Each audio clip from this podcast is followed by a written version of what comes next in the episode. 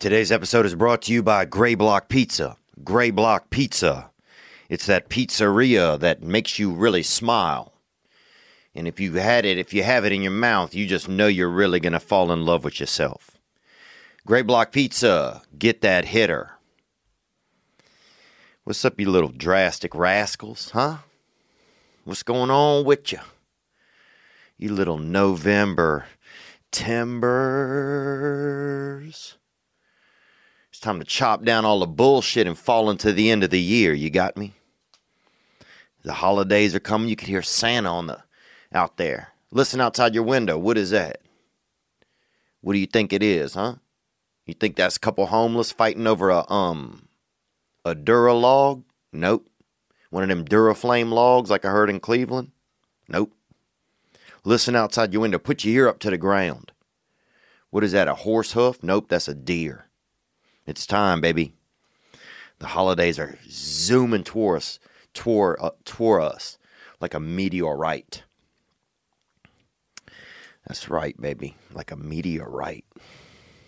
Like a meteorong.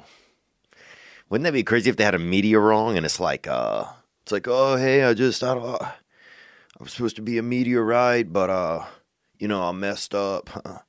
Or he, doesn't do well on his tests or whatever, but on, his space tests. Anyway, speaking of space, let's get into it with this man right here. Welcome to This Past Weekend.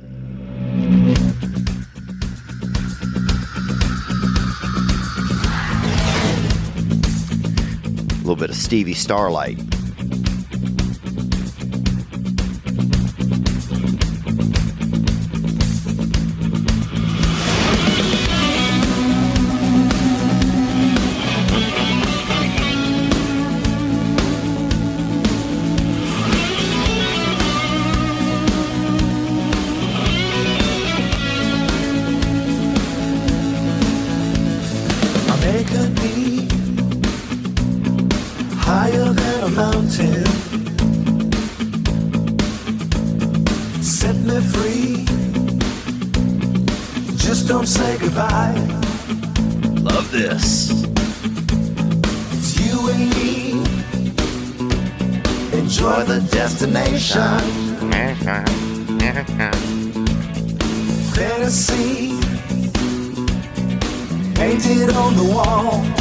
Starlight, come over. It's never too late to come over. Time slips away from you and me now. So don't hesitate to come over. Why must we wait when we're alive? Why must we wait when we're alive? Stevie hits it on the head. He hits it on the head right there, and he puts the hammer on the head, dude. He's that bull in your skull right there. He really, it's just that farm animal that runs right into your brain with that fact. That skull bull. He said, "Hey. Why must we wait when we're alive?" Happy November or Brovember, whatever it is. There's too many. It's like, oh, it's Hovember. Some girls like, oh, I'm doing sex with everyone this time. I'm like, what? What are you talking about, Mom? Or somebody's like, oh yeah, dude, it's Crovember. I'm only buying a couple of buzzards. I'm buying a crow from the pet shop. You ain't doing shit, bro. And they're like, yeah, I'm doing it for leprosy or some kind of, there's just too many things now. It's like, oh, it's Frovember.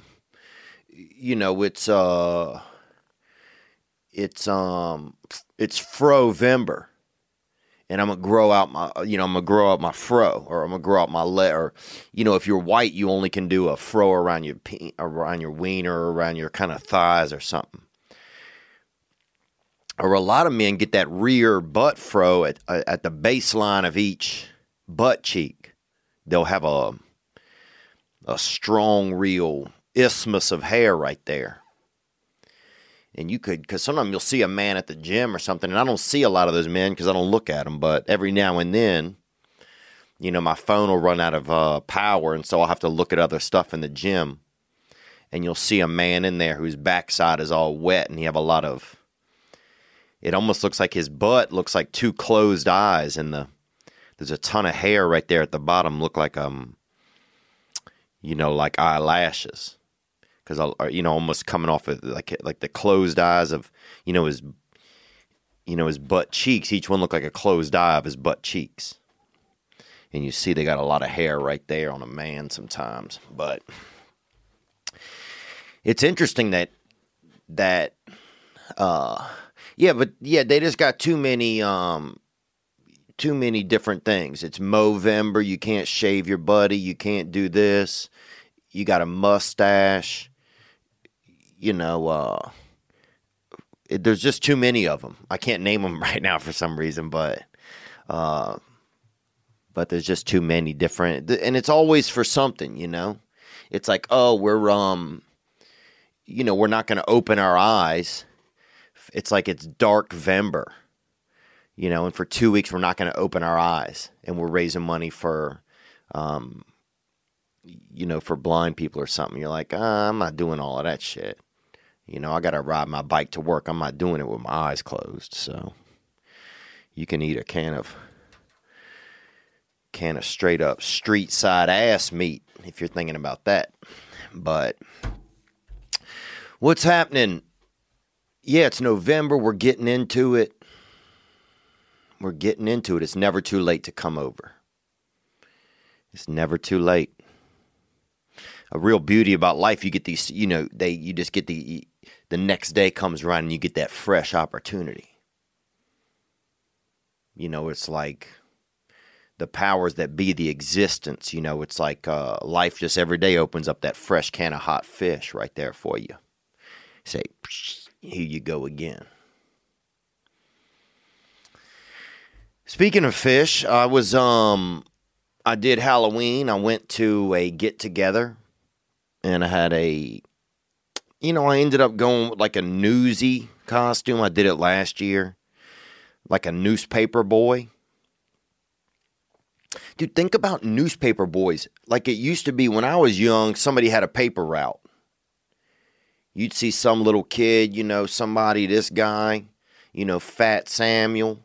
Somebody, little Daniel out there smoking a cigarette.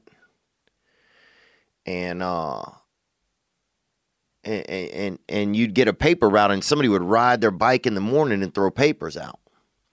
And my mother used to do it. My mother used to deliver newspapers and magazines, and still does some. But this was, you know, she was real regular at it.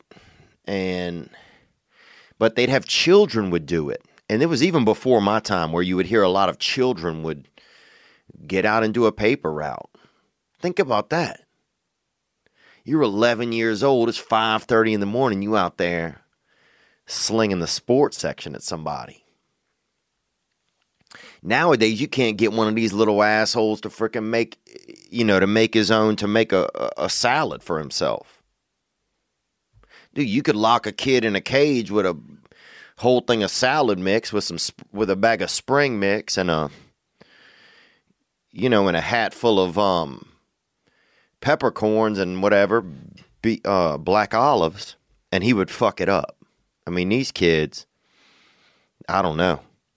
I don't even know. Some of them are more like animals, more, you know, I bet they would test. If you tested them, they would test more as animals, some of them, some of the youth. But anyway, speaking of fish, so I'm out there. The traffic was so bad on Sunset Boulevard that I'm leaving. I stopped by the Comedy Store. And I'm leaving, and traffic was so bad. It was just going nowhere, and, you know, just groups of people walking by, costumes. So two of my buddies were on a street corner by the Viper Room. And so I pull off there on Sunset, I park, and we walk down to Santa Monica Boulevard, and that's where it's real. I mean, it gets a real homoerotic down there, and it's really it's kind of like the Mississippi River for like gay men, but it's not a river. It's just a street.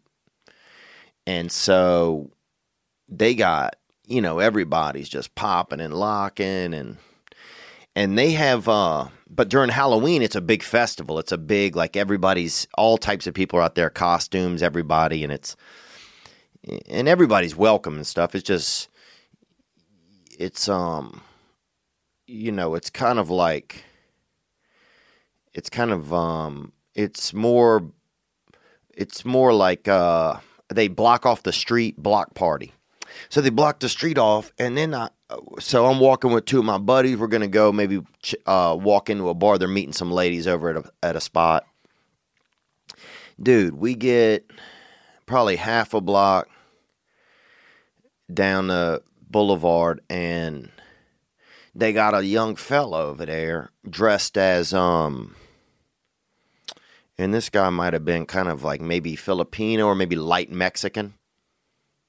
Or he could have been actually, you know, we had a group of people growing by us, the Swansons, and they lived by like a real smoky area. And so they were white, but they was real smoked. So if you didn't think they were, and sometimes people would, you know, lob a couple little slurs at them, you know, and they'd just be like, oh no, it's just smoke on, you know, we got just some smoke on us. But this boy had dressed up like Ariel, you know, from not like the Ariel Nation or whatever, but like the Ariel, that water ginger, bro. You know what I'm talking about? Ariel from Little Mermaids. So this guy was a mermaid, this little guy. And he looked more like a trout to me, I think. He was a little bit more, he was kind of Rubenesque. But his buddies, I guess some friends had been carrying him, and they got pissed at him and set him down. So this dude's just screaming. He's just yelling for somebody named Jesse to come back and pick him up. And that was just one of the most traumatic things I've ever seen.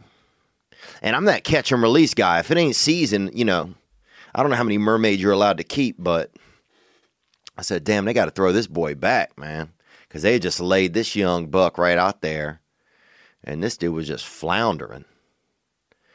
And you could tell, and he was, at that point, he was kind of, he would reach at men's legs when they walked by. Like he was just looking for any man to just put him in his boat. And he just, you know, he was just like finding hemo.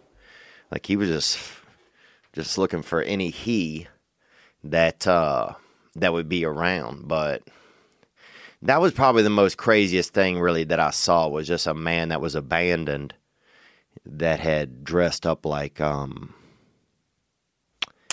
Ariel from the damn whatever, Little Mermaids. But that's it. That's what happened. What else did I do? Did I do anything real crazy? I watched the fights. Man. And I thought, dude, I watched the Till Gastelum fight. I couldn't believe that they didn't really fight. I was like, what's going on? It's almost like they'd signed a treaty or something before the fight and didn't tell anybody. And Darren Till, if you look at him, he looks like the mask from Scream, if you notice that. When you see him just facially. He's starting to really look like the Scream mask. He looks like a piece of like Vincent Van Gogh art, if you look at him. But I respect a guy. I think it's really hard to probably go to another country and live there. I don't know. I think Darren Till lives here and fight, or just to go to another country and fight. Like that just seemed real intense to me. But I was hoping that Gastelum would win that one. I just didn't. I didn't understand why they didn't get into it. What else, man? We got a lot of other stuff. We'll have Nick come in because he likes to talk about the fights. And then I'll get into some other things. We'll go over a little bit of news, and then I'll get into some questions. But it's, you know, this is a special time of year when we have, you know, when it is, you can kind of recalibrate, I think. November or Brovember, whatever it is, a time for you to, you know, finally admit your neighbor that you guys are family, you guys are brothers. Or to hug a brother, you know, Find a black friend and hug him. Tell him you love him, bro. It's Brovember. You know, or Grovember. If you're 11 years old, dude, it's Grovember. And you could maybe grow an inch if you try real hard this month. November's just that month that it's just like, come on in. It doesn't matter what's been happening. Come on in, because we got the holidays and everybody's welcome. And that's a beautiful thing about November. I'll tell you this, the show's almost sold out there in Lafayette, Louisiana, and that is going to be in December 26th at the Heyman Center. And that beautiful thing's almost sold out, with proceeds to benefit Dustin Poirier's Good Fight Foundation. And Dustin's going to come out. It's going to be a fun time. And then what else? Oh, I got the shows coming up, in Manchester. They still have tickets available for Manchester in January in the UK, and also for Sweden and Stockholm and Norway. Oslo and Stockholm. I think everything else on the European tour is sold out. December 10th, I'll be in Los Angeles at the Wiltern downtown. And those tickets are all available online at theovon.com/tour. And some new dates. We do have some new dates. They're not... I'll have to put them on social media this week. They got... that Magic Place Toronto is finally going to be on. And we're going to get the Maryland and Sayersville. And then we're hoping to shoot a comedy special. We don't have a buyer for it yet. People are always saying, when are you going to do a special? Yeah, I don't know. I'm always going to be churning new material. The Dark Arts Tour is different. Half of it's different now than when it started. So it's always going to be, the ball's always going to be rolling. And I think we'll get some offers. It's just a matter of, is it something that's fair? And then where do you put it? If not, then you get some of the clips and you get it. And you do it on YouTube or put it, I don't know. But, we figure it out. But I think we'll get some options for a special, because people are always asking me. It's not up to me. It's not up to me. But nothing's ever really come easy for me in this business. And I don't intend, I'd almost be silly if I expected it to. So... But, what else, man? What else is cracking? My hair's coming in good. I got them. They call me Buster Plugless, bro, because I got those hairs, those baby, that damn second line, that infantry. I got them reinforcements up top. And some of them, they're real little. You can almost see them, just kind of, you can almost touch them a little. They're so little, man. You almost don't want to have somebody see you touching them, because they're just so damn young, It just seems like you shouldn't be doing it. Let's do an ad, man. We got to do it, because the holiday rush is coming. And if you sell stuff online, you better get ready with ShipStation. And that's true. Think about it. If you want somebody to get something, you can't email a shirt to somebody. You can't email a box of socks or a fresh thing of ravioli, fresh made ravioli. You can't email that. You can't email a box of cinnamon, box of rock cinnamon, before they chisel it down and powder it out. But ShipStation can help. With more people buying online than ever before, you have to be able to ship orders out quickly, efficiently, and affordably. Dude, in the old days, you could take something, just throw it as far as you could, and they'd get it, especially if they were downhill from you. But times have changed. Luckily, ShipStation can help. With just a few clicks, you'll be managing orders, printing labels, and getting those products out the door and delivered in time for the holidays. ShipStation, if you like, we'll send a lot of our merchandise via ShipStation. If you want to get that new Rat King header, you want to get that, we got that Get That Hitter white tee. you know, we got that cartoon gang hitter coming out. And ShipStation will do it. No matter where you're selling through, Amazon, Etsy, or your own website, ShipStation brings all your orders into one simple interface. Make it easy. You can even do it from your cell phone. So take the hassle out of holiday shopping. Let ShipStation handle it all with ease. Just use my offer code Theo, THEO, to get a 60-day free trial. That's 2 months free of no hassle, stress-free holiday shopping. Just visit ShipStation.com, click on the microphone at the top of the page, and type in Theo. That's ShipStation.com. Enter offer code THEO. Make ship happen. And also, you know, with winter coming, this is a time when a man will, I want to say it, fuck something. And it's just that time. You might walk past and see your husband fucking something. You know, a shirt or pile of stack of shirts. Or a thing of wet leaves or something. You know, I never trusted a man who would fuck a thing of dry leaves. That's messed up. But if you see somebody just slip, slide into a thing of wet leaves, bro, off by the sidewalk or something. PG, bro, praise God. But if you love sex, or if you even like it, then you'll like Blue Chew. Finally, a little snackable that can get your dick really artsy.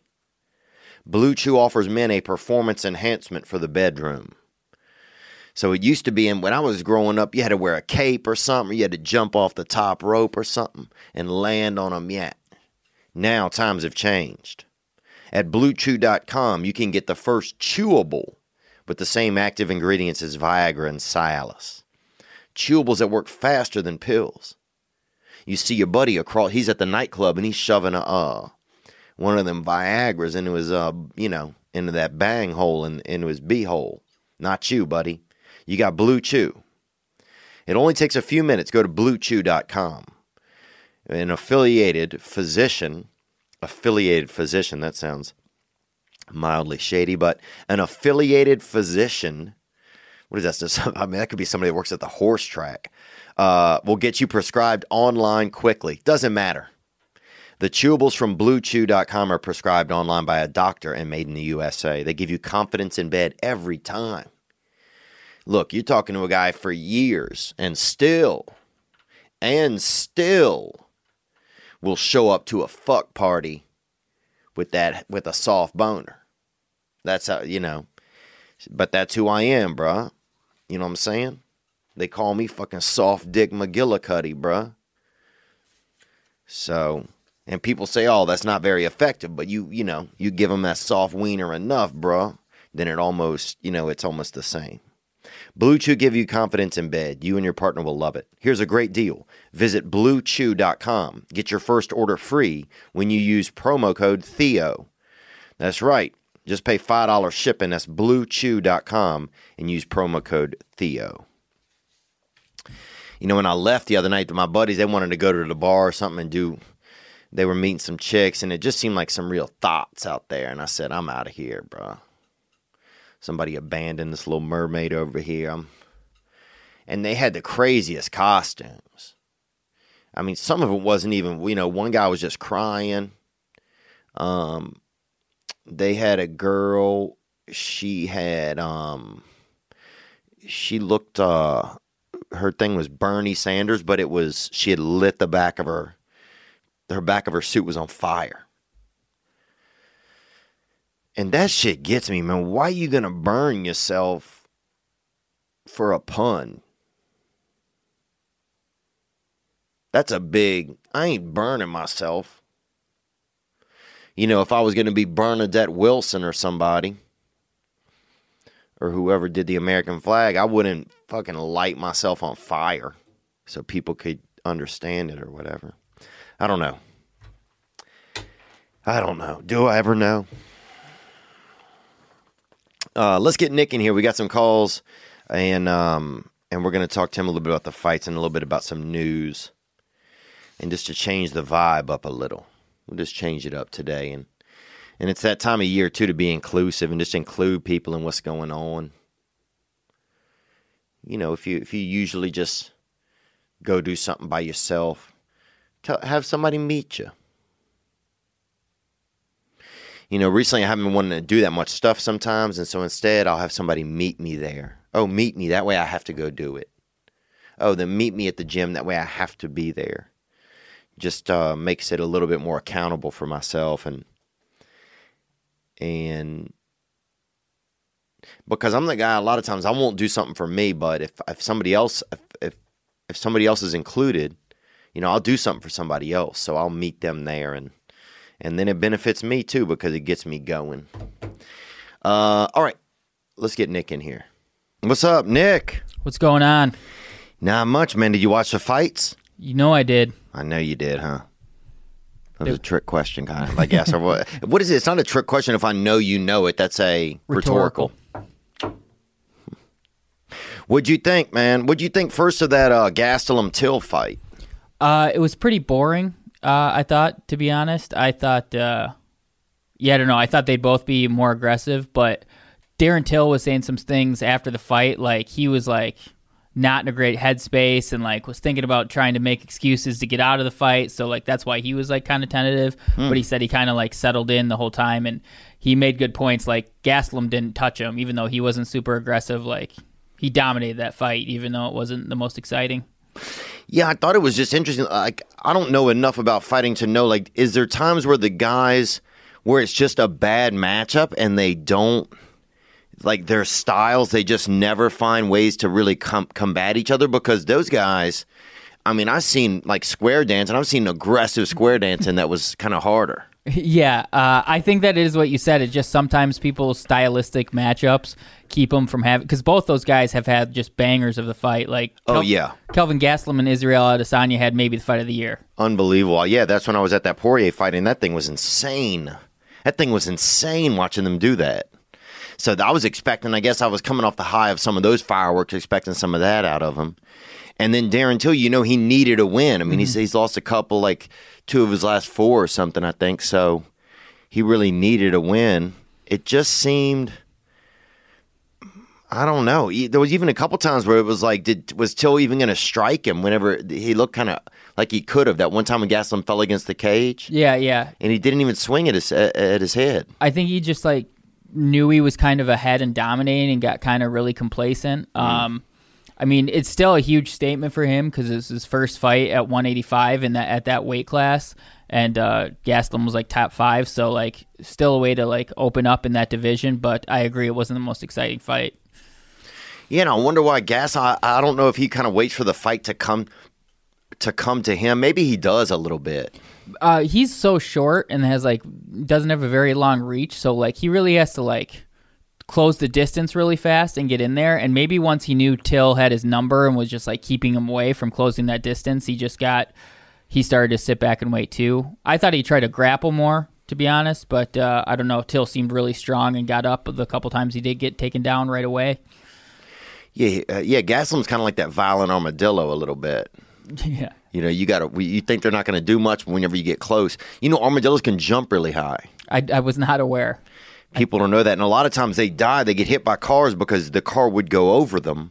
But when the car gets close, it kind of reacts and jumps, and then the grill of the car hits it.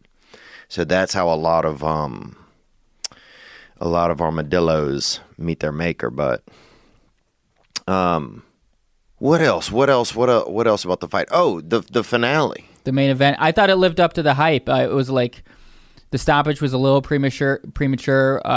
I would have loved to see. It did seem like Nate was picking up in those last 2 rounds, and it would have been excited to see what happens. But they released the scorecards, and the judges had all 3 judges had him winning all 3 of the first round. So the only chance Nate had of winning was to stop him. And I don't know if that would have happened. Oh, I see. So, and now the fighters, they know that like at a certain point they have to know. That's part of probably doing it. It's like the first couple of rounds they give you if I'm not going to win on the cards, the only way I can win is a knockout. Yeah. And usually good corners will tell them, be straight with them, like you're down, you got to go for it. So it definitely would have picked up the pace, and I think everybody wanted to see the full fight. Yeah. Yeah, at first I was pissed. I was furious. I'm like, they let this dude, little nerd alert guy in there. Some fucking little statistics juggler. And this dude, I mean, it seemed like they could have stitched him up right there, I guess. But I guess it's just, at first I was upset. And then I was like, once you kind of really saw his face, you're like, oh, man. Yeah, that could be some permanent damage, I guess. But, I mean, what's he got to lose? His face is... Yeah, he doesn't really have the best. Yeah. Yeah, he doesn't seem like he cares if he has a face or not. Yeah. His entire face so far is scar tissue, so what's like a little bit more, he's just going to have a really bad scar again. Dude, he had a dang, I mean, he had like a couple vaginas around his eye. I mean, this guy had really, I mean, this guy had given him a real gender identification issues around his eye. Yeah. You know? Like, I've gotten pink eye from some things, but I've never had that bad a pink eye. Where it's like you have two, like he built a vagina on the top of his eye and built one on the bottom. It looked... Yeah, because after if he gets hit again, I mean, maybe this is part of his face just falls off, I guess. Ugh, I think that might be next. Yeah, it was nasty. It was pretty graphic. Let's get into some news, man. What happened in the news this weekend? In some local news, in the Comedy Store parking lot, Bobby Lee hit Sam Tripoli's car after he got out of his car while it was still in drive. Yes. Well, were you there for that? I just gotten there. So I was actually in my car when that happened. Thank God, because obviously it's not safe when Bobby. And this isn't a, you know, people try to say it's an Asian thing, this or that. It's not. First of all, I'll be very honest. Bobby plays Candy Crush while he drives his vehicle. He got stopped by a cop one time. He told the cop it was a Tesla. It is not a Tesla. That it was self-driving. It's not self-driving. You will see him literally moving forward and just playing Candy Crush.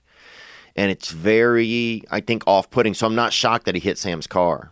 And here's the crazy part. Sam hadn't been to the Comedy Store in a long time. And he was just kind of taking a little bit of break. He pulls in, and fucking Bobby dinged him, bro. And it seems to be kind of the go-to move for a lot of Korean drivers. Hit somebody with their car. I got hit by a guy. Kim Yum, I think was the guy's name. Dude, and also, here's the thing. His car had been hit 400 times. It wasn't even a car. It was a hit. It was just a hit. It was like a moving hit that, in like a former life, had been a vehicle. It had no rear view mirrors left on it. It had, in the inside, he taped like a house, like a mirror you would see at a barber, like one you handheld. He taped that to the fucking inside middle. And they found that it was my fault for him hitting my car door. I think I remember that. He got out of the car and tried to embrace you. Yeah. Yeah. Yeah, he could barely find me, too. I'm like, I'm right here, dude. That guy should not be driving. That guy basically was just, I don't even know what you call that when you're just moving forward, but you're not really, like, fully existent. That guy was really just like a ghost almost, but what else we got? The Indian capital of Delhi declared a pollution emergency for toxic levels of smog. The government was handing out millions of masks, and flight operations at the airport have been hampered because of low visibility. I don't know if you saw any of the videos of it, but it looked like, I don't know, it looked like the grapes of wrath, like dust storm. Just you couldn't see anything, and that's just the air. There you go, guys. So... You know, what's a layover because of this or that? I mean, these guys... Dude, India, there's so many people. There's so many people. Even if you don't have a family, you have a family. There's, like, people living in your house. You'll open a cupboard, and there's a family in there. You know, there's family. Everybody... Some people build their house out of other people, and they'll just sleep, like, in between them. I remember being in India one time, and they had people at night sleeping on the side of the interstate, like on the wall... like the interstate, like imagine you're on, you know, I-10 or I-12 or I-55 and there's just people just sleeping right on the side of it. It just blew my mind. That's crazy. I mean, just so much smog. Damn. What else we got? Let's see, a 37th horse died at Santa Anita Park right here in California after sustaining a leg injury during the last day of the Breeders' Cup. It was a 4-year-old thoroughbred named Mongolian Groom. and it suffered a serious fracture and was later euthanized. But yeah, it's becoming quite the epidemic at Santa Anita Racetrack. Yeah. Yeah, it's really, it's almost kind of become like a real chop shop for horses and horsery and that sort of thing. I wonder what the deal is. I wonder if there's just like a little bump out the gate or something. But I wonder if somebody over there is doping them, if they got some kind of horse dexter kind of milling around over there. I think that's pretty likely. Because you'd have to think once 32 horses die, anybody's ball game. Yeah. 37 horses die, bro. We got a problem. And that's just in 1 year? No, that's like ever at the track. But I mean, the last one was just like less than a week ago. And it just keeps happening. I feel like there's going to be a big backlash against horse racing pretty soon. Like there already was against SeaWorld. Like I feel like there's going to be like a documentary about horse racing, like Blackfish, pretty soon because. Well, Blackfish is racial too. I guess it's like, yeah, they had one blackfish and that's how they treated it. Have you seen that? I never. Yeah, it's just heartbreaking. But I didn't. I don't think I watched all of it, but I watched enough to get the point. Jesus. Yeah, well, it almost makes you not want to go there and really bet on them if you're like, oh, these guys are dying. They're not treating them well. They're not giving them vitamins. And it also makes you wonder if there's a bigger conspiracy where it's like, oh, let's send some sick horses out here to start to get the vibe out there that we don't want to do this anymore. That could be it. But you go to other places, bro, they're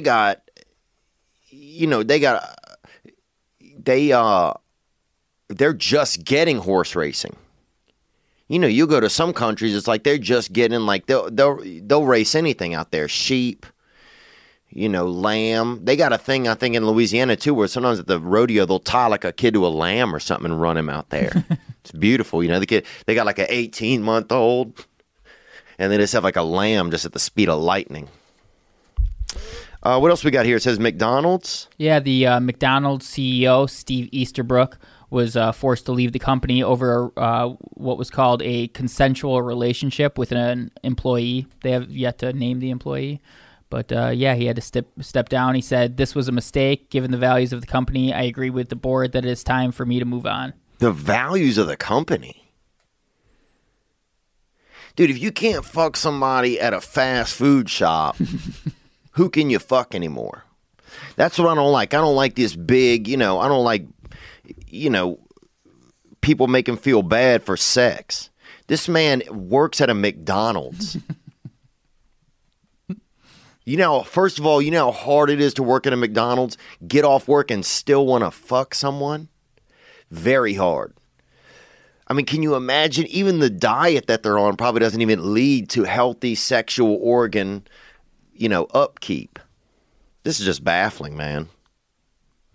And it's just it's like most people met at work. Most of our parents met each other at work. Or you have to meet somebody somewhere. You can't even fuck somebody because both y'all, filled out resumes at the same building. Sometimes it's just... I mean, does this say that he was like abusing the person or anything? No, it sounded, like it said, consensual. I don't know what the deal was. Given the values of the company, they have fucking Grimace, bro. They have purple. They have the clown. Ronald McDonald's a clown. They're using a clown to sell fucking fat to children. I don't think they have a lot of companies over there. If somebody's fucking in the back, bro, that's honestly the least of my concerns. I'm way more concerned about the people fist fighting in front of the register that shows up on Twitter every couple of months. Oh, man. If you can't fuck... Dude, that's what I'm saying, dude. Go to Wendy's, bro. Go to the one over there off Lincoln Boulevard. The doors are missing on it. They'll let you fuck around there, I bet.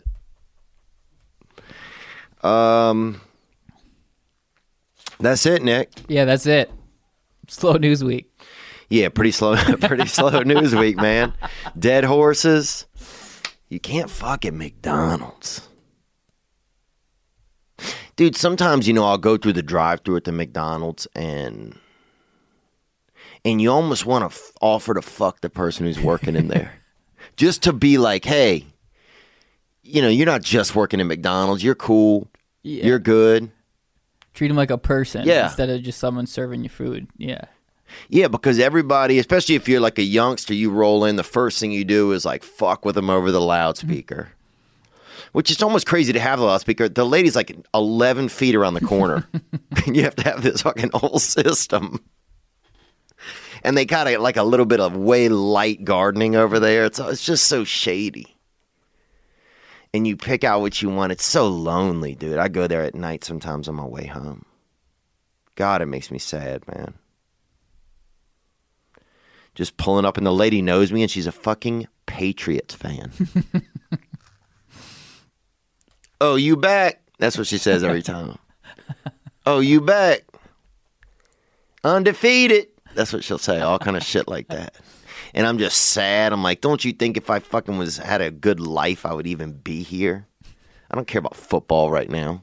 You know, it's 1:40 in the morning. I'm getting 2 cheeseburgers and a sundae. And I know the machine's broke, but I'm going to fucking order it again. The machine's always fucking broke, dude. Oh, man. Anyway. Let you get to some calls? Yeah, man. I think let me get into some of these calls. We got some good ones? Yeah, they're pretty good. Lots of problems. Lots of trouble, man. Need some help. Are there? Oh, yeah. All right. Always. We'll get into it, man. If I need any of your expertise, then we'll holler back at you, Nick. Copy. And that's producer Nick Davis there. Always helping us out, man. The guy works so hard, and I'm grateful to have him put up with me. All right, let's get to some calls here. As always, the hotline, 985-664-9503. Hey, Theo. This is Scott in Baton Rouge, Louisiana. What's up, Scott, from over there in Baton Rouge, the red stick? And I'll say this about Baton Rouge. Never in my life when I was in college had I seen more people get snuck at a bar than in Baton Rouge, Louisiana. I mean, somebody would just be standing there and somebody would come up and just hit him for no damn reason, bruh. And that's Baton Rouge, bruh. Go Tigers, dude. Also, the amount of fans who didn't go to college but go to the games blew my mind. Blew my mind. Dude, you'd have people in the stands, they didn't know any other colors except for purple and gold. And that's just SEC football. Yeah, people can't read. You have some dude, he'll be in a bubble. You know, he have a disease and he'll be in a bubble. He have an air disease. But when it's game time, bro, he'll fucking unzip that big bag and fucking come out that bitch. He'll be out lurking, just taking his chances. I might die, but I'm gonna witness a couple of these first downs. Move the chains.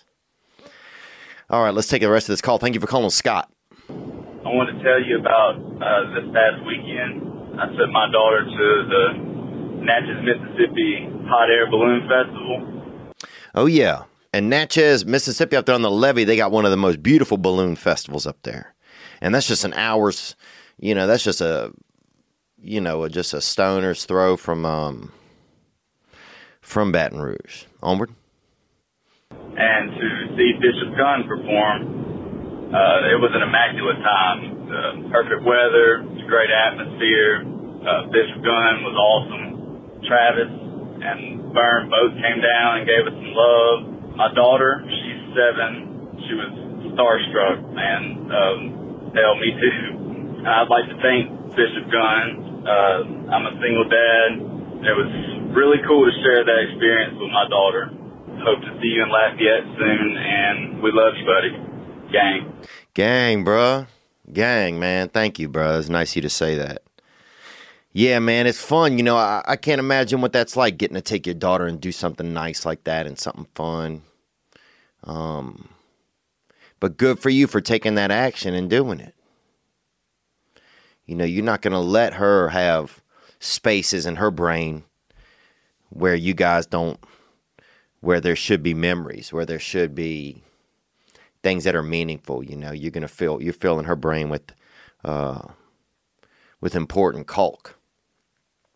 You know, and that's important, man. That's beautiful, dude, to see that, and I'm glad they could do it. And I think they have enough. Their music, some of it's goofy and like fun enough where, not goofy, but it's the beats are kind of fun enough where if a kid is really vibing into it, I think they could. You know, they could have fun for a little while. So I'm glad you guys got to do it. You know, they are, those boys are actually playing in Tipitina's in New Orleans tonight, and I wish I was going to be there. But I'll see you over there in Lafayette, man. and happy early holidays to you and yours. All right, let's take this call that came in. Onward. Hey, Theo. What's up, man? My name is Dave. You know, I got two kids now. One of them's 12, one of them's 8. Okay, bro. So you took 4 years off that crotch, huh? You backed off that hitter, off that little that wallet, bro. You backed off mom's little sweat wallet for about 4 years before you made that second batch, huh? Gang, onward. And the 12-year-old, say about 8 months ago, you know, she came out of the closet to me and her mother. The problem is, you know, my mother caught wind of it, you know, my daughter coming out and all, and she said what were some very hurtful things about my kid. And then, you know, my wife got into an argument with her, and she said some very hurtful things about my wife. And now, not only have I not talked to my mother in about 5 months, I've also not talked to my stepfather or, you know, my three brothers in that same time because, you know, when these things happen, it seems like everybody takes a side, and, you know, everybody took Mom Dukes' side. I want to know if you had any insight, or if any of your other listeners, my fellow listeners, had any insight into, you know, into how I could go about starting to try to repair these relationships. Pretty much it, bro. Hopefully I'll see you out there when you're on the road. Gang, bro. Thanks for the call. That's a good question. You know, if you have say your child, and 12, you know, and I'm not judging, I'm just showing from my own experience, 12 seem a little young for a child to know full throttle what kind of nookie they like or what kind of attraction they have, but maybe it's not now. Maybe children are so ramped up or just advanced that they know what's up.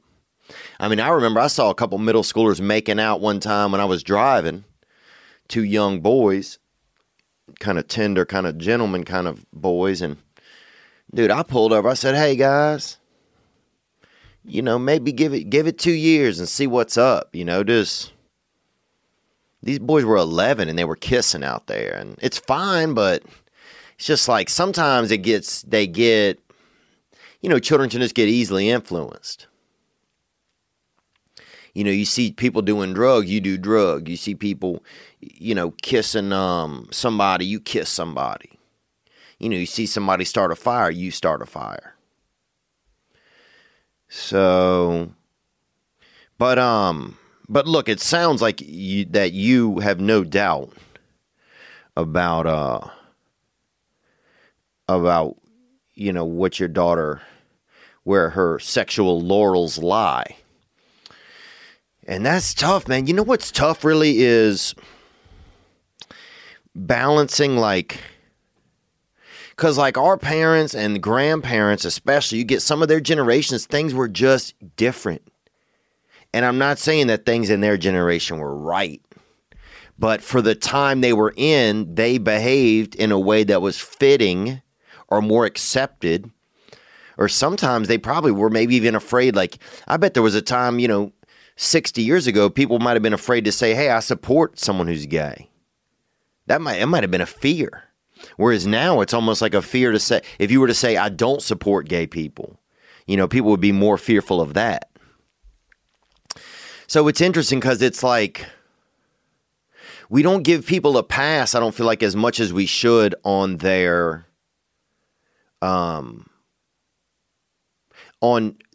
their perspective based on their world. You know, if somebody grew up in the dark, and you trying to tell them about light bulbs and shit, they're going to tell you to go smoke to smoke half a bowl of your own dick.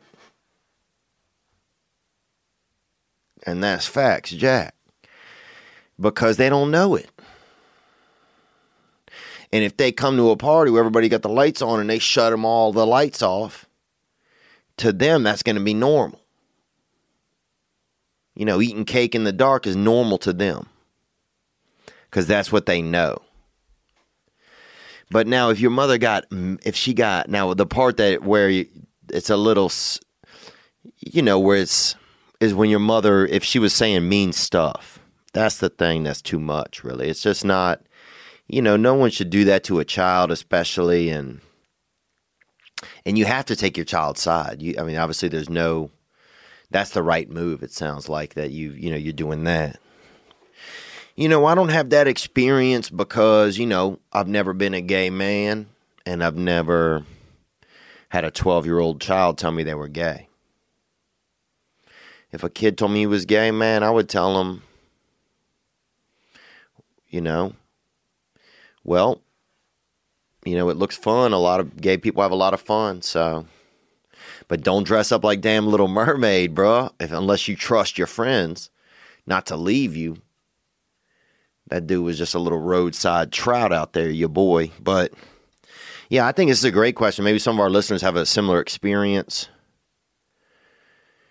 Yeah, it must just be, it's just interesting how from, like, you know, times and generations, like things you can't even say anymore, even if you're just joking, to,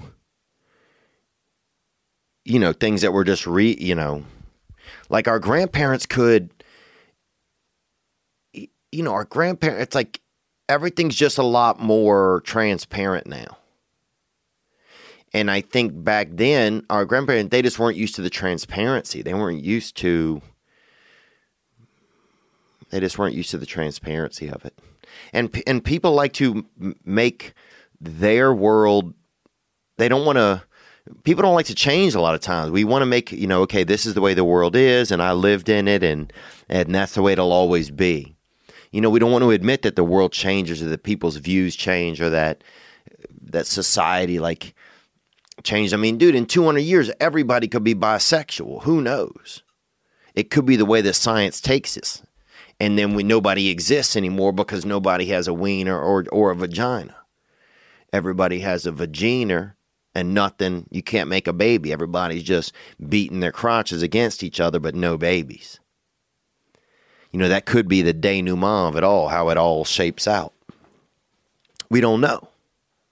So at that point, people will be like, damn, we got to get some couple straight people up here to the front lines to fuck, to do it right, to do some nookie, to nookie out, you know, to throw that body water into each other so they can have a child. So, you know, a lot of hearsay out there. But if you believe the kid and they know for a fact, I guess at 12, you can know what age is that, 5th grade? Yeah, maybe these days that's how it is. I think usually you have to wait till somebody's probably 7th grade before they know if they're definitely going to be gay. But kids go through phases. Sometimes you might go through you know, especially these days, I don't think it's not wild if somebody's gay for a year or 18 months. And I'm not saying that it's like they can't be gay forever if they do whatever they want. But sometimes people are like, oh, I'm going to be gay for July. That's a thing you'll see out here sometimes. You know, it's really some guy who's really gay forever and he's trying to sneak you, you know, trying to get you to come over and enlist. You know, so. But, yeah, that's great. If people have some suggestions how to mend those fences. Because, yeah, you don't want people fighting forever over this. I can't believe your mom was who's yelling at a 12-year-old kid about that. Unless your parents just didn't believe them.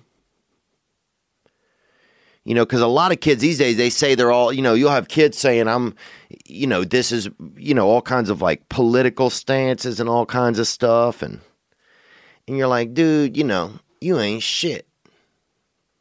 You know, you're not doing, you don't even have a job. So, but yeah, it's interesting as like, because a lot of like perspectives and people's, you know, old views and new views, they're having a tough time, but I don't think you should shun all old people because they believe something different or they were brought up in a different time. Because sometimes if they'd have believed what people believe now or what's more common now, more practices, they could have been ostracized at that time. So it's just this weird teeter-totter sometimes. But congratulations to your daughter for figuring that out. I'm sure it's interesting to navigate and be supportive, you know, and learn how to, I'm sure it's a really time where you learn how to be real loving when somebody comes at you. I mean, look, the first set of tits I saw on somebody was on a man that were 3D. I saw drawn, I'd seen some drawn tits, and I'd seen my mother's tits. And I'm sorry, Mom, I think she listens to this, but I'd seen some drawn tits, and then they had this boy, and he was a beautiful ginger guy, and he was real thick. You know, he was that real, just that fucking, that doughy Joey. He was real like a, you know, like a big pastry or pastry.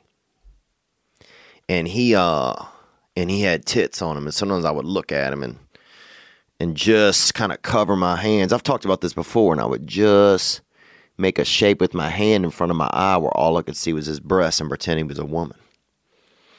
And feel my body get really, you know, feel that little baby diving board start up and between my legs, feel that baby shark start growing. And suddenly I feel like a damn shark because I got that wiener fin, bruh. So, praise God, man. What else we got here? Here we got a call that came in, 985-664-9503. What's up, Theo? This is Martin. I'm from Macon, Georgia. Martin from Macon. And I bet everything, people always say Macon and bacon and stuff like that. And since it, because everything that, because one thing that's popular that rhymes with Macon is bacon. So I'm sure y'all got to hear all that shit all the time. Quaking, forsaken. You know, a lot of churches probably write little cute things on the sign, you know. You know, don't be forsaken in Macon. Breaking. Oh, we've had a lot of break-ins in Macon. So, onward. And last Friday, I put my 2 weeks in at work.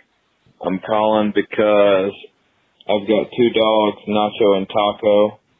Nacho I bought on my own, and Taco was bought for me by the hunting lodge that I work at. And, you know, that's going to be a point of contention now because I'm leaving at the beginning of the season, and the owner of the lodge is trying to fuck me out of this dog, man. He's trying to take Taco from me after I've taken care of this dog for the last 6 months and raised it and trained it. And he's a pretty hard guy, pretty rough around the edges, likes to screw people over, and you know, I'm trying to get out of here without burning any bridges, but if he tries to take this dog from me, then I don't know what's going to happen. It's eating me up because, you know, Nacho and Taco are obviously brothers at this point, and I want to do everything in my power to keep them together when I leave here. Any help would be much appreciated. Much love. Gang, bro, look, Nacho and Taco might be brothers. They might not. I can't. I'm not sure. Just because you put something next to each other for a long time doesn't make it a brother. You know what I'm saying? If you put, you take a hitchhiker and you take a somebody who works at the mall, you stand them next to each other for 6 years. They still might not give. They still, there's nothing between them. They don't. They might. There's nothing. As soon as you say go, one of them's going back to work and one of them's fucking, you know, thumbing it to St. Louis. So you can't. You can't just make animals be brothers. Only God can do that. So what I'm saying is you have to figure out. It sounds like you have a communication issue, bruh. I mean, this guy knows what he's expecting. You have what you're expecting. You trained him. It sounded like the dog, was it given to you? Was it loaned to you? It sounds like you have some communication, but if shit hits the fan, bruh, throw that bitch in the back seat. Fire off a couple rounds, bruh. You know, I would do warning shots only, man. That's the big thing people forget about, warning shots. A lot of times people just, they shoot somebody. You know what also works? Boom, boom, warning shots. Think about it. If somebody sees you shoot a gun twice in the air, the next logical thought to them is, oh, they're going to shoot me. So I do warning shots, bro. I'll fire 50, 60 warning shots. And after that, you can usually, it's usually really clear communication with people after that. So, you know, I mean, it's getting Wild West out there. And if you got to shoot something up a little bit to get that animal, then, you know, people love animals. And I can start to see it a little bit more. I've been attacked by a lot of different animals, and, you know, I've been having dreams recently, or semi-recently, that that there was a parrot in Bethlehem, in the manger, in that baby shed. I've had a lot of different dreams about that. Because if you notice in a lot of the drawings, in a lot of those freaking MDs, bro, those manger drawings, they the animals are real sedentary animals. You got a mule in there. You got a lamb or sheep. You got a donkey. You got a cow. Sometimes you have a cow in there, which is kind of weird. A cow, how you get a cow all the way out there into the desert like that is unbelievable. We have a camel with a little hat on. But a lot of people, you wouldn't think they'd have a parrot in there. But I have a lot of dreams where you see there is a parrot. And he's just kind of, you know, just, no crib for a bed, you know.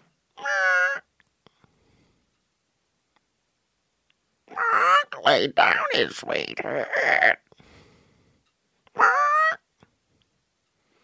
Where's the North Star? Where's the North Star?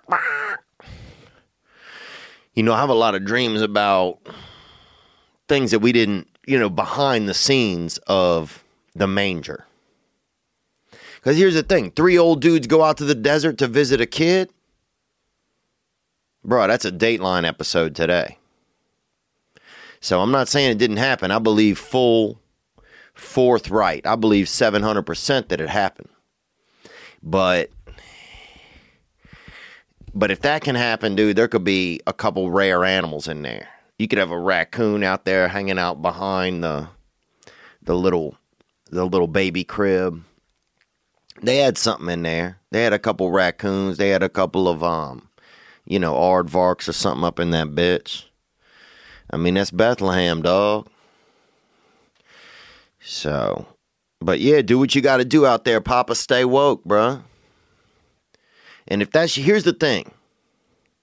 You have to answer directly to yourself. Is that your dog or is that not your dog? I know if something's my dog. If I go up to a dog and it ain't my dog, bruh, it ain't my dog. Just because I've been sleeping with somebody's wife for 6 months, don't make it my wife. That's his wife.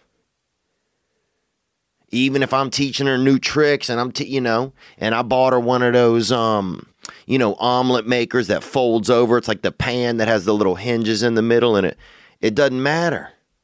None of that shit matters, man. What matters is the facts. What matters is the documentation. Who saw was it given to you? Was it not? You know the answer. So then you either need to build up to start to part ways with the animal if you want to not burn bridges, or you need to fucking get a stack of matches, dog, and light the fucking Golden Gate up, son. Burn that bitch. Sorry, man, but it's November, bro. It's no burnver. It's time to burn shit, man, if you have to. Not everything can not burn. So every now and then, something's got to torch out. Gang shit. All right, let's take a call here, 985-664-9503. Hey, Theo. Kayla here from Paso Robles, California. Hey, Pamela from Paso Robles. And you think Paso Robles, it sounds like somebody about to get naked in Mexico. You know what I'm saying? When you hear somebody say, oh, Paso Robles, say, damn. Well, let me put the ladder a little closer to the window because I'm about to watch them titas come out. Gang. you had a wonderful Halloween.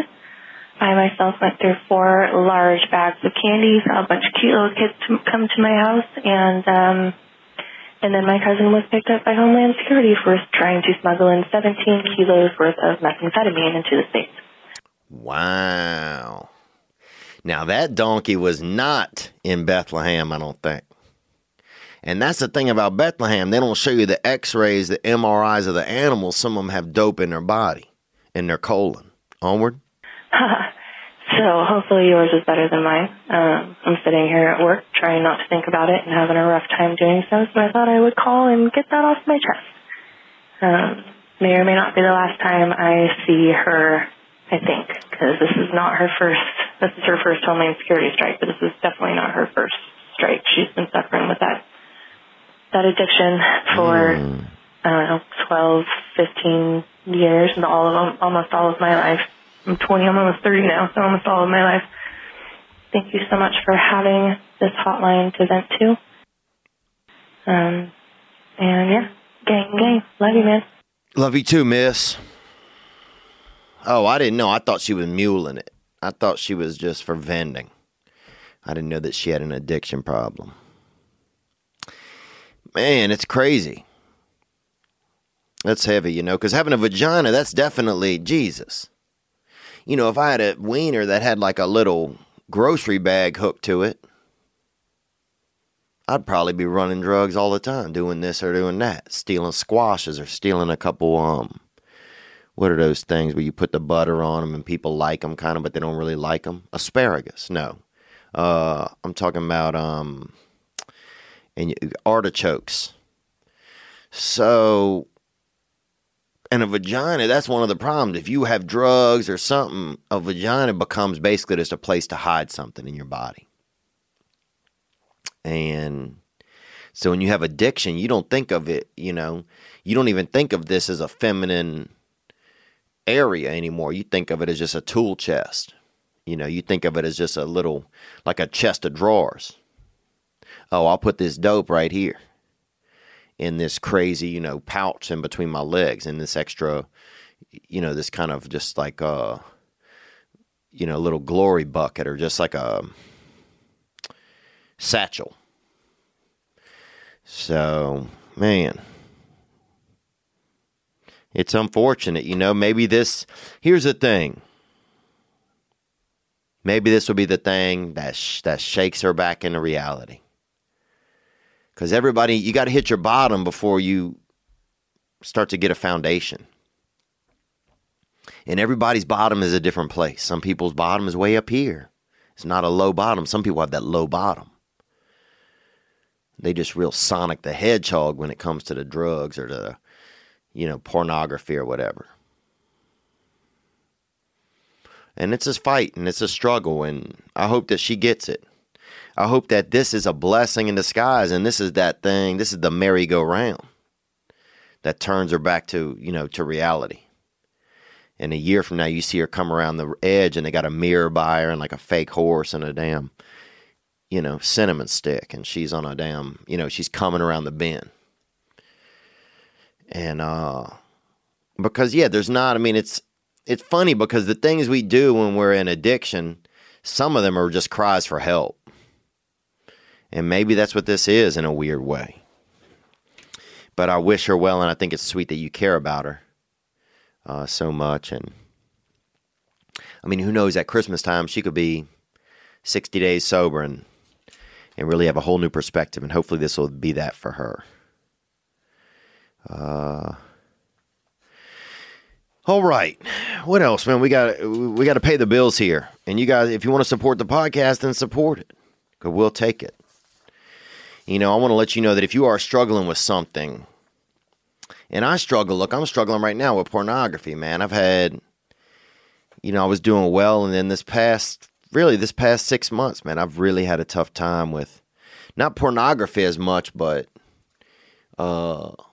cigarettes and just, man, but I'm tired. I'm tired of swimming in the same circle. I'm tired of it, man. I'm tired of when the rat hits the road, of, you know, not having enough cheese in the fridge to fucking say, okay, it's gonna be different this time. So,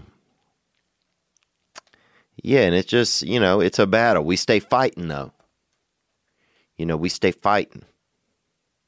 And that's what we do here. And I hope that your cousin does the same. This episode is brought to you by BetterHelp. BetterHelp will assess your needs and match you with your own licensed professional therapist. I've used BetterHelp. And it's a way you can start communicating with a therapist in less than 24 hours. Because here's one thing that I don't like about therapy. You got to find one. You got to go through the thing, and you got to call the insurance, and it takes a day, and they got to email you back the list. And next thing you know, you got to make sure they in schedule or in utero or in whatever, in program. Next thing you know, you find out they only got one dude who you can see. You got to drive 70 miles. He's on a mountaintop, and the dude's hiding mushrooms in his butt. And you're like, damn, bro. He's just a seancer. You get up there, and he just works at the post office. You're like, Jesus. But that's why BetterHelp is here for you.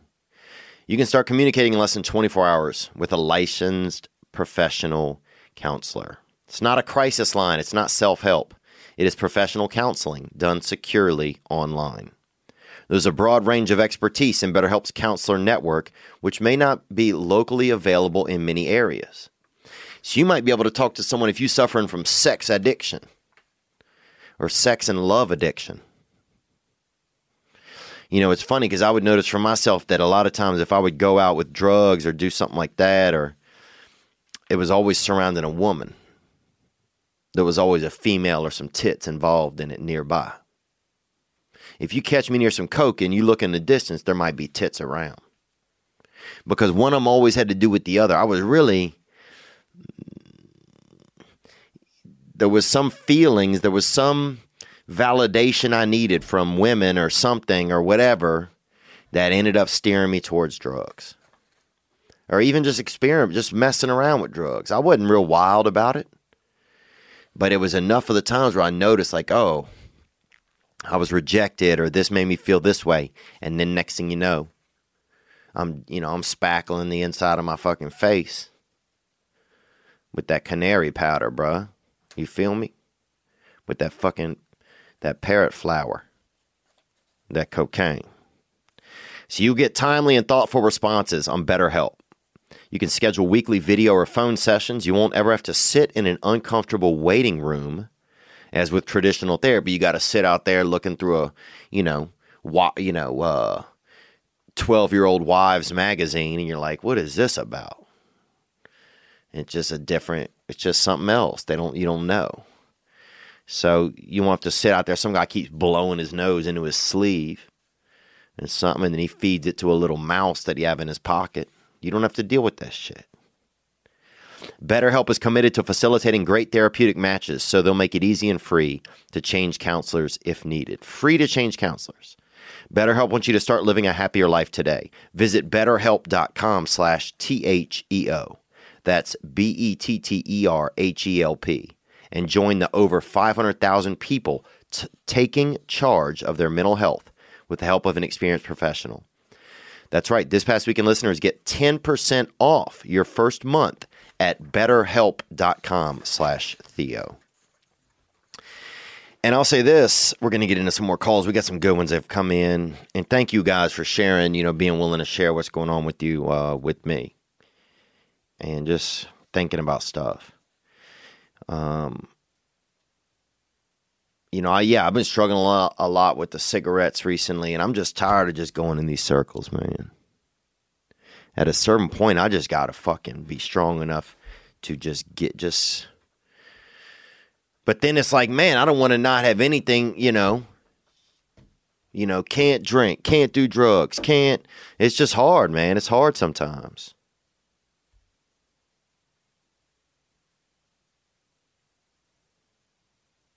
And I know there's better stuff out there to make me feel good. I know those things, but sometimes it's still like, you just want to, you just, you know, I don't like not being able to do what I want to do.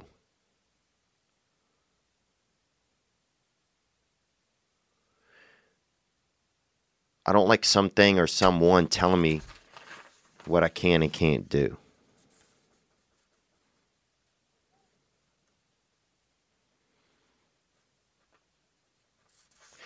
But that's just small picture me. And big picture me knows that there's better ways to, there's better methods, and there's better things I can do that will actually bring me some long-term joy than just getting that short-term fucking, that little puffy, dude. That little dirty, them cigarillos, bro. Them Reddies, bro. Gang. Last ad, I got to tell you, ZipRecruiter. I'll say this. Cafe Altura's Dylan Mishkowitz needed to hire a director of coffee for his organic coffee company, but he was having trouble finding qualified applicants. That makes sense. If you go outside and yell outside, hey, I need help with this coffee director, you could get anybody. You could get somebody who's selling drugs. You could get anybody. So he switched to ZipRecruiter. ZipRecruiter doesn't depend on candidates finding you. It finds them for you. Its technology identifies people with the right experience and invites them to apply to your job. So you get qualified candidates fast. That's the thing about ZipRecruiter. It's saying, hey, who cares enough to make a good resume? Who cares enough to look for a job? Who cares enough to take action in their life? Those are the people I want to apply for my job. And that's what ZipRecruiter does. It already has those people. It serves them right to you. And that's how Dylan found his new director of coffee in just a few days.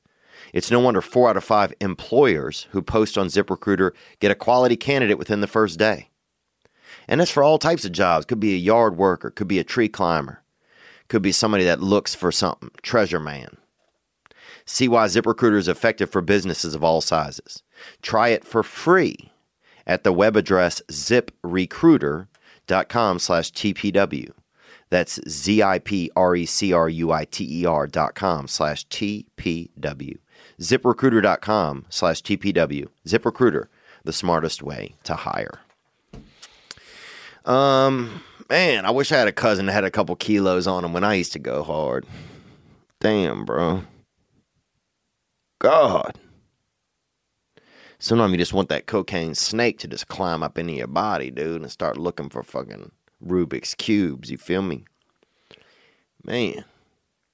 Sometimes you just want a big cocaine snake to just climb right up into your ass, boy. All right, let's take a call here. Onward. Hey, Theo. I'm calling from Texas. But anyways, I'm calling because, I don't know, I have this is an issue, really with my brother. I feel like I kind of hate him. I feel like he doesn't really give a shit about me. Growing up as a kid, like, we lived with our mom. She was divorced. Like, whenever my dad would say he was gonna come pick me up, I would, like, always look out the window. My dad would never show up and shit. Every time I heard a car drive by, I would always run to the window and look out, see if it was him, but it wasn't. And I remember my brother always telling me, like calling me stupid, saying he doesn't love us, he doesn't care about us. Like, what am I doing? And then when I'm 19, I find out, like, my dad dies, I find out that my brother had a relationship with them at some point. Like, they were hanging out, they were doing shit together. And I didn't find out until after my dad died, and I found out because my dad died. And that really makes me feel a lot of resentment towards my brother, because it's like, what the fuck? Why are you keeping me from him and from me? Maybe it wasn't his choice. I don't know. I have a lot of issues with him, and I don't know how to tell him or really talk to him about it. But hopefully, maybe you can shed some light. I don't know, man. Gang, bro. Thanks for calling, man. I really appreciate it. That's nice of you to call, and I'm sorry to hear about the situation. You know, a lot of it I can relate to because my brother and I had a similar relationship. You know, we didn't get along really when we were kids. We did. Actually, there was no connectivity. You know, my brother and I were brothers by blood, but there was no real, you know, our family, we didn't love each other. There was no, you know, no one ever taught us like, oh, we're a family and we stick together. There was none of that kind of shit. I just felt like I'd just been sentenced to live in a house with a couple other people. And it was because there was no connection. You know, I think one of the ways somehow that you can, I don't think you can hold your brother. You can't hold him against him that he didn't share your dad with you once he met him, once they hung out or whatever. Your dad was the one probably, you know, who chose not to be around unless your mother didn't allow him to be around. That happens sometimes. Sometimes the mother, they don't allow it. But if that's not the case, then if your dad didn't, if he wasn't there, man, he wasn't there. So once your brother kind of got to spend time, like that little bit of time or whatever, you know, I think you're really mad at your dad. And I think that there's probably like a grieving, you know, I think there might be a grieving program or a 12-step program that you could use for grieving, that you could join for loss. You know, that people have lost someone and they might be able to help you in there. You might be able to have a gather something from them. That's what I think. Even if you just went in there and listened to their stories, even if you didn't think you could relate, I bet some of the feelings they have surrounding loss and missed opportunities. But that was your dad, your dad's opportunity that you missed, that he missed.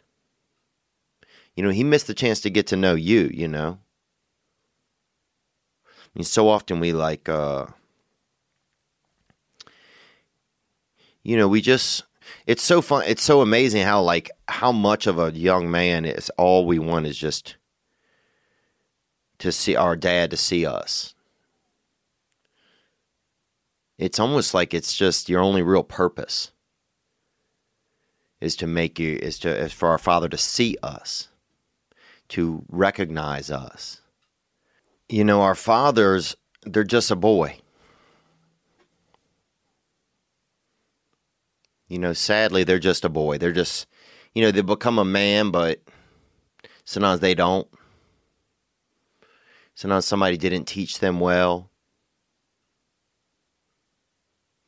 You know, and sometimes it's interesting because it goes down generation to generation. And, you know, you have to beat your anger, though. You have to find some way.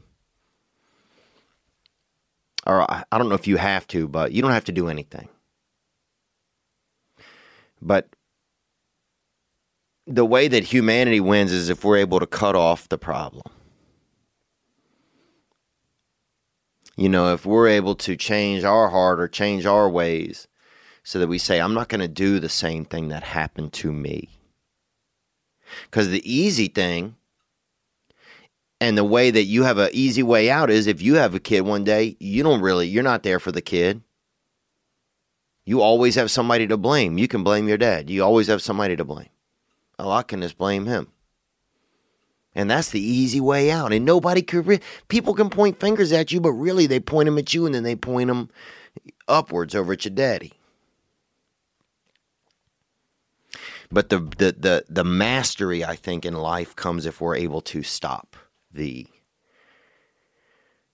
Stop that inherited just dang fuckery, bruh.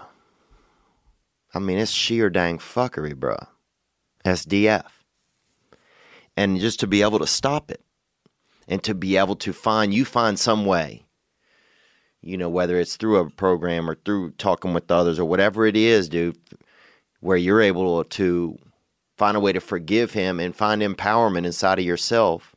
So when you're a dad one day, or that you won't let the same thing happen, you don't let it happen with you and your kid. Your kid never knows any of those feelings, what that's like. You know, and that's how we win. That's how we win. And it sucks, man. It sucks sometimes because the way, you know, but if that's not how you get here, like if you don't, that's how you got here. You don't exist otherwise.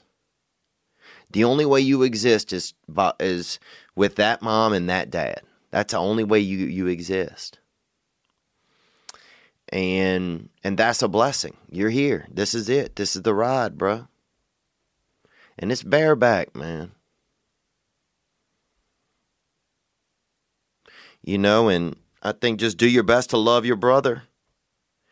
You know, he probably, you don't know what it was like for him. You know, and if he doesn't communicate it that well or doesn't communicate it the way you want it to be communicated with him, then that's just, he's going to be what he's going to be. And you can't hold it against him. You just got to find some way to just find some joy. And to stop that thing from happening, you got to, we, you know, that's when we win. When we stop this, we're not going to pass this thing down again. We're gonna change our behavior, and so this doesn't happen to me.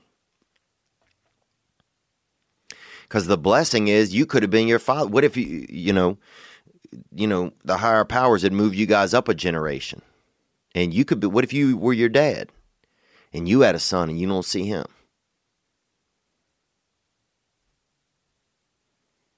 But that's not what they did. They said, "Hey, we're gonna make you the son. We're gonna make you the pivotal piece that can change it." That can change the behavior and change the course. Because you're going to need a shovel. The river's running like this. You're going to need a shovel.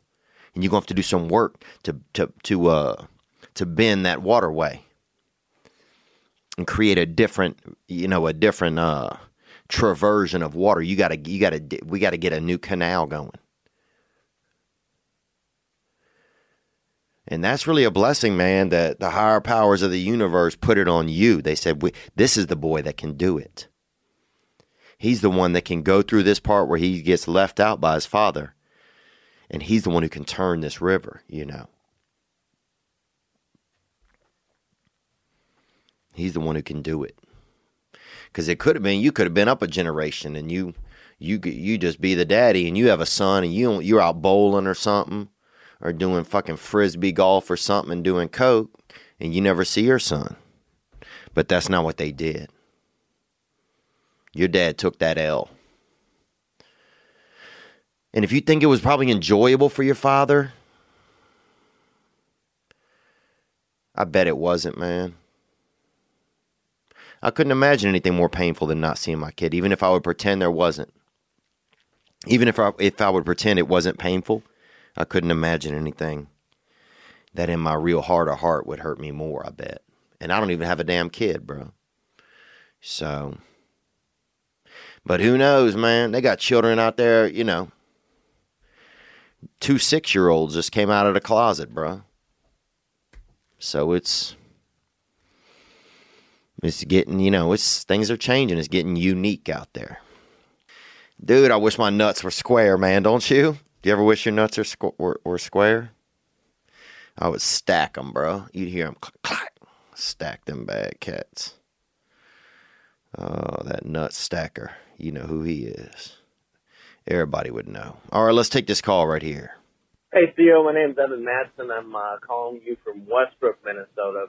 Hey, Evan. Thank you for calling, man. And Minnesota, beautiful place out there. That's They have that's where the Mississippi River begins, up there in Lake Itasca. And you can pee in it right there at the top. And, I mean, it's only about half a foot wide. So it's real easy to just kind of pee right into. Onward. About 3.5 hours south of Minneapolis, down here in the country. Okay, you down there near Iowa then. You close. And people don't know. A lot of people, you know, don't know how land is. And so they don't know that Minnesota and Iowa share a border. Onward. Kind of made a full circle move myself. I've been living up in the cities, living down in Mankato, kind of doing my thing for a while. And, you know, you just kind of get to that age where family just kind of takes a different perspective. And, you know, my dad kind of had an accident when I was in high school. He's got some back issues, you know, and to hear him struggling, you know, working his butt off all the time. You know, I'm the older brother of 2, you know, so kind of felt like I needed to step up type of thing. So I'm back home. We're farming. It's harvest time, getting those soybeans and that sweet corn out of the ground. So it's just, I've been feeling good, man. Dude, that's awesome, man. It's beautiful to get back and help your dad, you over there. And that's family romance right there when you care about somebody and you go help them. That's family romance, bro. when that love for your family, because we go through these stages. I find anyway, I go through these stages where it's like you don't love, you know, you're just thinking about yourself and it's your own life and you're sprouting like a bean. But then you start to get big and you realize, oh man, you know, I miss my roots. You know, I love being a plant, but man, I really miss my roots. Let's hear more. Didn't think I'd ever end up back home in my hometown where I came from, but you know, working with my family and being around my brother, and it's just been a humbling experience. I'm just feeling good, man. But I just want a sense of love out, gang, getting them hitters, hustling that corn 8 a.m. to 1 a.m. Baby, let's go, get it, gang, bruh. And you gotta love corn. If you don't love corn, then something's wrong with you.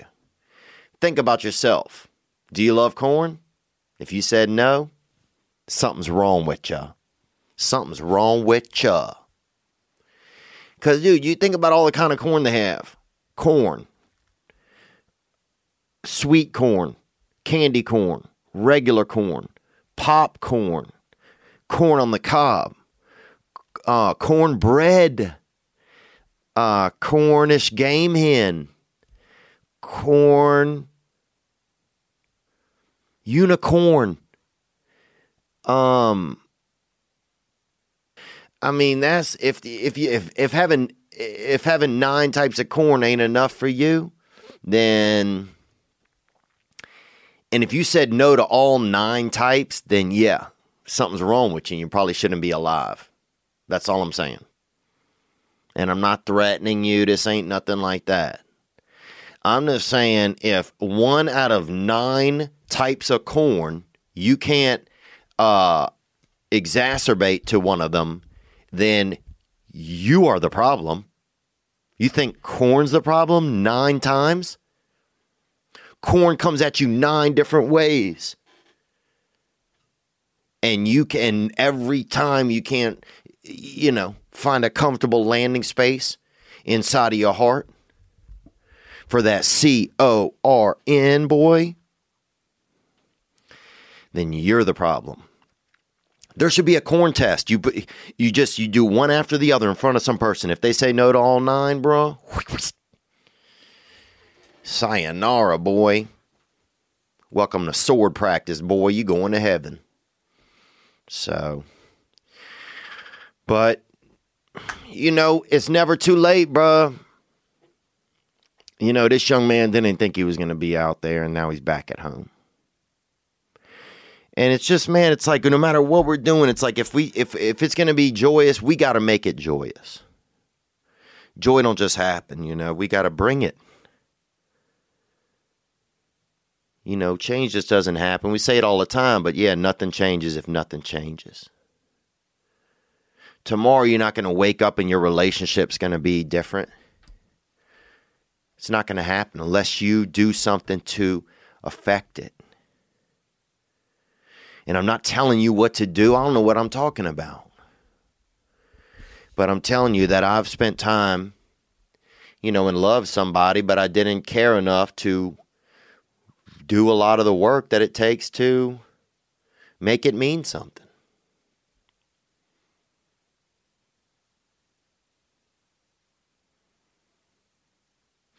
And when the game, when it ends, if it ends, you want to look back at the game and just, you want to have played it. You know, you want to have played it. And yeah, it's never too late. You know, it's never too late to get, I was talking about this last week and I don't know why I'm saying it. I'm just talking because I need to hear myself say these things, you know. It's never too late to not give up on yourself. You know, and to get out of your brain and get into action and make some changes. And it can be small. But to tell somebody you love them, to spend some time with that kiddo, to take them to that Bishop Gun show and see a balloon race, instead of just relaxing for the afternoon. you know, to surprise your wife with lunch or your loved one or something. Or even if your wife, if you are someone, you know, if you have more of a homoerotic kind of tendency, surprise your same-sex loved one with a sandwich or with a, you know, one of them 4-inch rounds I think is back at Subway. Get them something. You know, there's nothing more beautiful than two people out there eating a 4-inch round or something. There's just, you know, it's a limited time, man, but it's never too late to get over. It's never too late to adjust that flow. And there's no better time, really, to surprise people or to bring somebody back into your life or to adjust the pattern that's going on than the holidays. It's the olive branch of the calendar. Forgiveness is built into it. Dude, you take somebody to an orange latte or somebody, get somebody a spiced, you know, one of them cornucopia hats or something. Buy somebody a damn clove. There's a million opportunities to really, to blend. And you got this shit. And we go fucking hard, son. And we don't give up on ourselves. And we change the tune. We change the tune, baby. Let's go. You know what I'm saying? Let's go. We got this shit. And they say you can't do it, and you can do it. And you say you can't do it. That's the crazy part. A lot of times the they is you. It's me. It's us. It's ourselves. You know, I sometimes think, how can my worst enemy live in my head? But that's the challenge of life. That's what separates, you know, people just muskrats from mountain cats, baby. The one that can see what their brain is trying to do to them. And the one that says, starts getting that brain to work for them. And we got this. We got this, man. Good luck to everybody out there. Have a good day. Have a good night. Tickle somebody. Tickle your spouse. When was the last time you tickled them? Tickle your fucking cousin, bro. Tickle your fat cousin. You know he gonna like it, bro. He say he don't like it. He gonna like it. You know, it's okay, man. Buy somebody a little thing of tater tots for lunch, bro. Somebody at work, you think y'all don't get along, buy them a shake or something. Buy them a strawberry shake. Buy them a snack. You see some little fella, you know, he dressed up like a mermaid. Throw his little ass up. You know, put him in an aquarium, bro. Repurpose that little bastard. You know, it's never too late.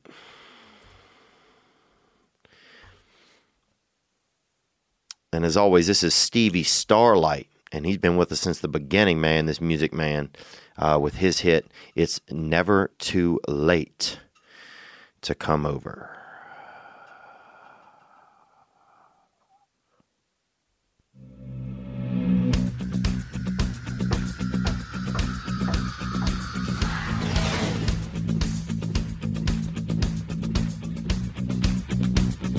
That's it.